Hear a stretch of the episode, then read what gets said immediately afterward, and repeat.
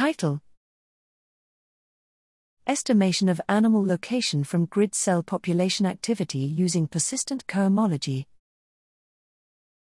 Abstract Many cognitive functions are represented as cell assemblies. For example, the population activity of place cells in the hippocampus and grid cells in the entorhinal cortex represent self location in the environment. The brain cannot directly observe self location information in the environment. Instead, it relies on sensory information and memory to estimate self location. Therefore, estimating low dimensional dynamics, such as the movement trajectory of an animal exploring its environment, from only the high dimensional neural activity is important in deciphering the information represented in the brain.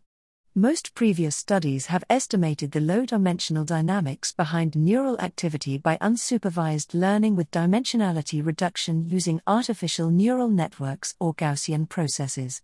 This paper shows theoretically and experimentally that these previous research approaches failed to estimate well when the nonlinearity between high dimensional neural activity and low dimensional dynamics becomes strong. We estimate the animal's position in 2D and 3D space from the activity of grid cells using an unsupervised method based on persistent cohomology.